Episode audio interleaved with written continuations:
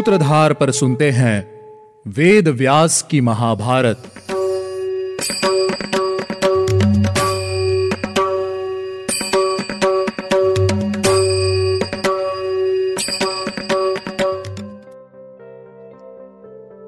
Hello listeners स्वागत है आपका वेद व्यास की महाभारत के आठवें एपिसोड में।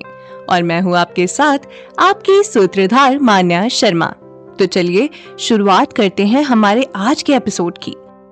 पहले मैं आपको बताती हूँ कि आज के इस एपिसोड में क्या खास होने वाला है। आज के इस एपिसोड में हम जानेंगे कि हिडिम्ब और भीम के युद्ध में विजय किसकी होगी और क्या भीम हिडिम्बा से विवाह करने के लिए तैयार हो जाएँगे। आपके इन सभी प्रश्नों का उत्तर आपको मिलेगा एक छोटे से रिकैप के बाद। पिछले एपिसोड में हमने जाना कि कैसे हिडम्बा भीम को देखते ही उनसे प्रेम कर बैठी और उन्हें अपना पति बनाने की इच्छा से एक सुंदर स्त्री का रूप धारण करके उनके पास जा पहुँची। हिडम्बा ने भीम को अपने मन का हाल बताते हुए अपना परिचय दिया और साथ ही साथ अपने भाई हिडम्ब के बारे में भी बताया। एपिसोड के अंत में भीम और हिडम्ब के बीच भयंकर युद्ध छिड़ गया था। जिसके शोर से अब माता कुंती और चारों पांडव भी जाग गए थे। नींद से जागते ही उन्होंने अपने सामने हिडिम्बा को खड़े पाया। चलिए, अब जानते हैं आगे की कथा। हिडिम्बा का अलौकिक रूप देखकर सभी पांडव और माता कुंती बड़े विस्मय में पड़ गए। कुंती ने उसके रूप से चकित होकर उसकी ओर देखकर मधुर वाणी से इस प्रकार धीरे धीरे पूछा, देव कन्याओं सी कांति वाली सुंदरी तुम कौन हो और किसकी कन्या हो? तुम किस काम से यहाँ आई हो? क्या तुम इस वन की देवी हो या कोई अप्सरा हो? मुझे ठीक ठीक बताओ। हिडिम्बा बोली देवी यह जो घना गहरा विशाल वन आप देख रही हैं, यह राक्षस हिडिम्ब का और मेरा निवास स्थान है। मैं हिडिम्ब की बहन हिडिम्बा हूँ। मेरे भाई ने मुझे आपकी और आपके पुत्रों की हत्या करने की इच्छा से यहाँ भेजा था। उसकी बुद्धि बड़ी क्रूर है। उसके कहने पर ही मैं यहाँ आई थी और आपके पुत्र भीम को देखकर अपना हृदय हार बैठी। इसके बाद मैंने आपके महाबली पुत्र को पति रूप में वर्ण करते हुए इस बात के लिए प्रयत्न किया कि उन्हें और आप सभी लोगों को यहाँ से लेकर चली जाऊँ। लेकिन आपके पुत्र की स्वीकृति न मिलने के कारण मैं ऐसा नहीं कर पाई। मेरे लौटने में देर होती देख मेरा भाई हिडम्ब स्वयं ही आपके इन पुत्रों को मारकर खाने के लिए यहाँ आ पहुँचा। लेकिन आपके बलशाली पुत्र उसे घसीटते हुए आप लोगों से दूर ले गए। हिडिम्बा की यह बात सुनते ही युधिष्ठिर भीम की सहायता करने के लिए उछलकर खड़े हो गए। अर्जुन, नकुल और पराक्रमी सहदेव ने भी ऐसा ही किया। अगले ही पल उन्होंने देखा कि भीम और हिडिम्ब आपस में गुथ गए हैं और अपनी अपनी विजय चाहते हुए एक दूसरे को घसीट घसीट कर मार रहे हैं। दोनों का शरीर धूल से सना हुआ है और दोनों ही पर्वतों की तरह विशाल काय थे। भीमसेन को राक्षस द्वारा पीड़ित देखकर अर्जुन धीरे से हँसते हुए बोले, भैया भीमसेन, डरना मत। अब तक हम लोग नहीं जानते थे कि तुम भयंकर राक्षस से इस तरह लड़ सकते हो। भीमसेन ने कहा, अर्जुन, हंसो नहीं और देखते जाओ। तुम्हें घबराने की आवश्यकता नहीं है। मेरी दोनों भुजाओं के बीच में आकर यह राक्षस जीवित नहीं रह सकता। अर्जुन ने कहा, शत्रुओं का नाश करने वाले भैया, आप ही राक्षस को इतनी देर तक जीवित रखने में क्या लाभ है? हम लोगों को आगे चलना है। यहाँ अधिक समय तक ठहरना संभव नहीं है। संध्या का समय होने वाला है। इस मुहूर्त में राक्षस प्रबल हो जाते हैं। भैया जल्दी करो, इस राक्षस के साथ खेल न करो, इस भयानक राक्षस को मार डालो, इससे पहले कि यह अपनी माया फैलाना शुरू कर दे। अर्जुन के यो कहने पर भीम रोष से जल उठे। भीम ने क्रोध से भरकर उस राक्षस के शरीर को हवा में ऊपर उठाया, सौ बार घुमाकर ज़मीन पर पटक दिया। भीम उस राक्षस से बोले, अरे मूर्ख राक्षस! अरे तूने कौन सा मांस खाया है? तुझ में तो बुद्धि भी नहीं है।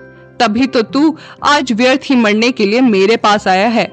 आज तुझे मार कर मैं इस वन को तेरे प्रकोप से मुक्त कर दूँगा, जिससे फिर तू कभी भी मनुष्य को मार कर नहीं खा पाएगा।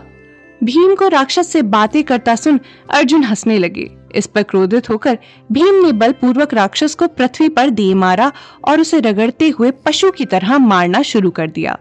इस प्रकार वह राक्षस खून से लथपथ अपनी जान बचाने के लिए चिल्लाने लगा। पूरा जंगल उसके रोदन से गूंज उठा।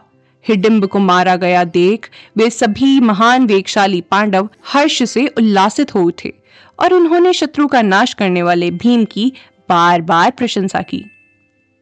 अर्जुन ने भीम से कहा, भैया, अब हम लोग शीघ्र यहाँ से चलते हैं, जिससे दुर्योधन को हमारा पता न लग सके।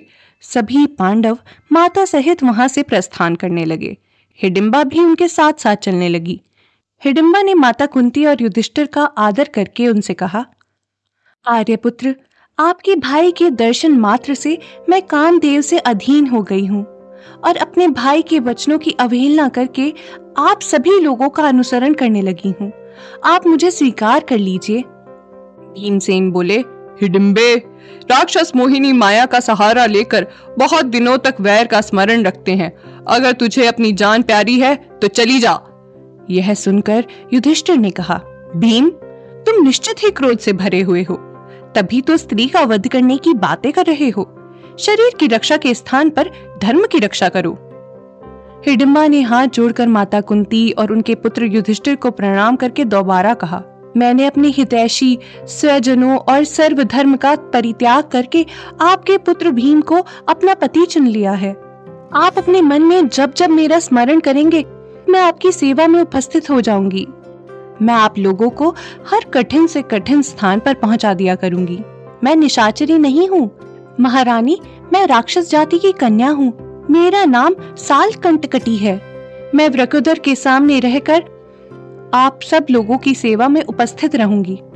आप लोग सावधान ना भी हो तो भी मैं पूरी सावधानी रखकर निरंतर आपकी सेवा में संलग्न रहूँगी। आपको संकटों से बचाऊँगी। मैं आप सब लोगों को अपनी पीठ पर बिठाकर हर जगह पहुंचाऊँगी। आप लोग मुझ पर कृपा करिए, जिससे भीम मुझे स्वीकार कर ले। यहाँ से थोड़ी ही दूर पर एक सरोवर है। आप लोग आज वहाँ जाकर उस सरोवर में स्नान करके वृक्ष के नीचे विश्राम कीजिए। कुछ दिन बाद व्यास जी के दर्शन पाकर आप लोग शोक मुक्त हो जाएँगे। दुर्योधन के द्वारा आप लोगों का हस्तनापुर से निकाला जाना वारणावत नगर में जलाया जाना और विदुर जी के द्वारा आप सब लोगों की रक्षा होने आदि की बातें उन्हें पहले से ही ज्ञात हैं। व्यास जी शालिहोत्र मुनि के आश्रम में निवास करेंगे। उनके आश्रम का वह पवित्र वृक्ष सर्दी, गर्मी और वर्षा को अच्छी तरह सहने वाला है। वहाँ केवल जल पी लेने से ही भूख प्यास दूर हो जाती है। शालीहोत्र मुनि ने अपनी तपस्या द्वारा सरोवर और वृक्ष का निर्माण किया है। वहाँ पक्षी भी मधुर गीत गाते रहते हैं। हिडिम्बा की बातें सुनकर कुंती बोली, मैं जो कहती हूँ, वह सुनो। यह राक्षसी निश्चय ही धर्म का पालन करती है। यदि तुम्हारी सम्मति हो तो यह संतान के लिए कुछ काल तक मेरे वीर पुत्र भीमसेन की सेवा में रहे। युधिष्ठिर बोले हिडिम्बे तुम जैसा कह रही हो, वह सब ठीक है, परंतु जैसा हम कहें, वैसा ही करना होगा।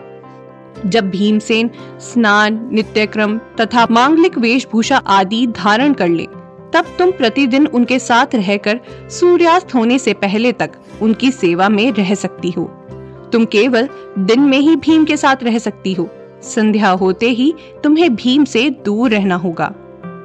क्या हिडिम्बा युधिष्ठिर की इस शर्त को स्वीकार करेगी? ये जानने के लिए आपको सुनना होगा हमारा अगला एपिसोड। तो आज के लिए बस इतना ही। उम्मीद है आपको हमारा यह एपिसोड पसंद आया होगा। अगर आप इस एपिसोड से रिलेटेड कोई भी सवाल पूछना चाहते हैं तो हमारे social media platform Twitter, Facebook, Instagram पर हमसे संपर्क कर सकते हैं। हमारा सोशल मीडिया हैंडल है माय सूत्रधार। साथ ही साथ, ऐसी ही अनेक रोचक पौराणिक कथाओं के वीडियो देखने के लिए आप डाउनलोड कर सकते हैं हमारी सूत्रधार ऐप। हमारी ऐप एंड्रॉइड और आईओएस दोनों यूज़र्स के लिए उपलब्ध है। यहाँ आपको हर एक कहानी, सुंदर चित्रण और सटीक फैक्ट्स के साथ मिलेगी।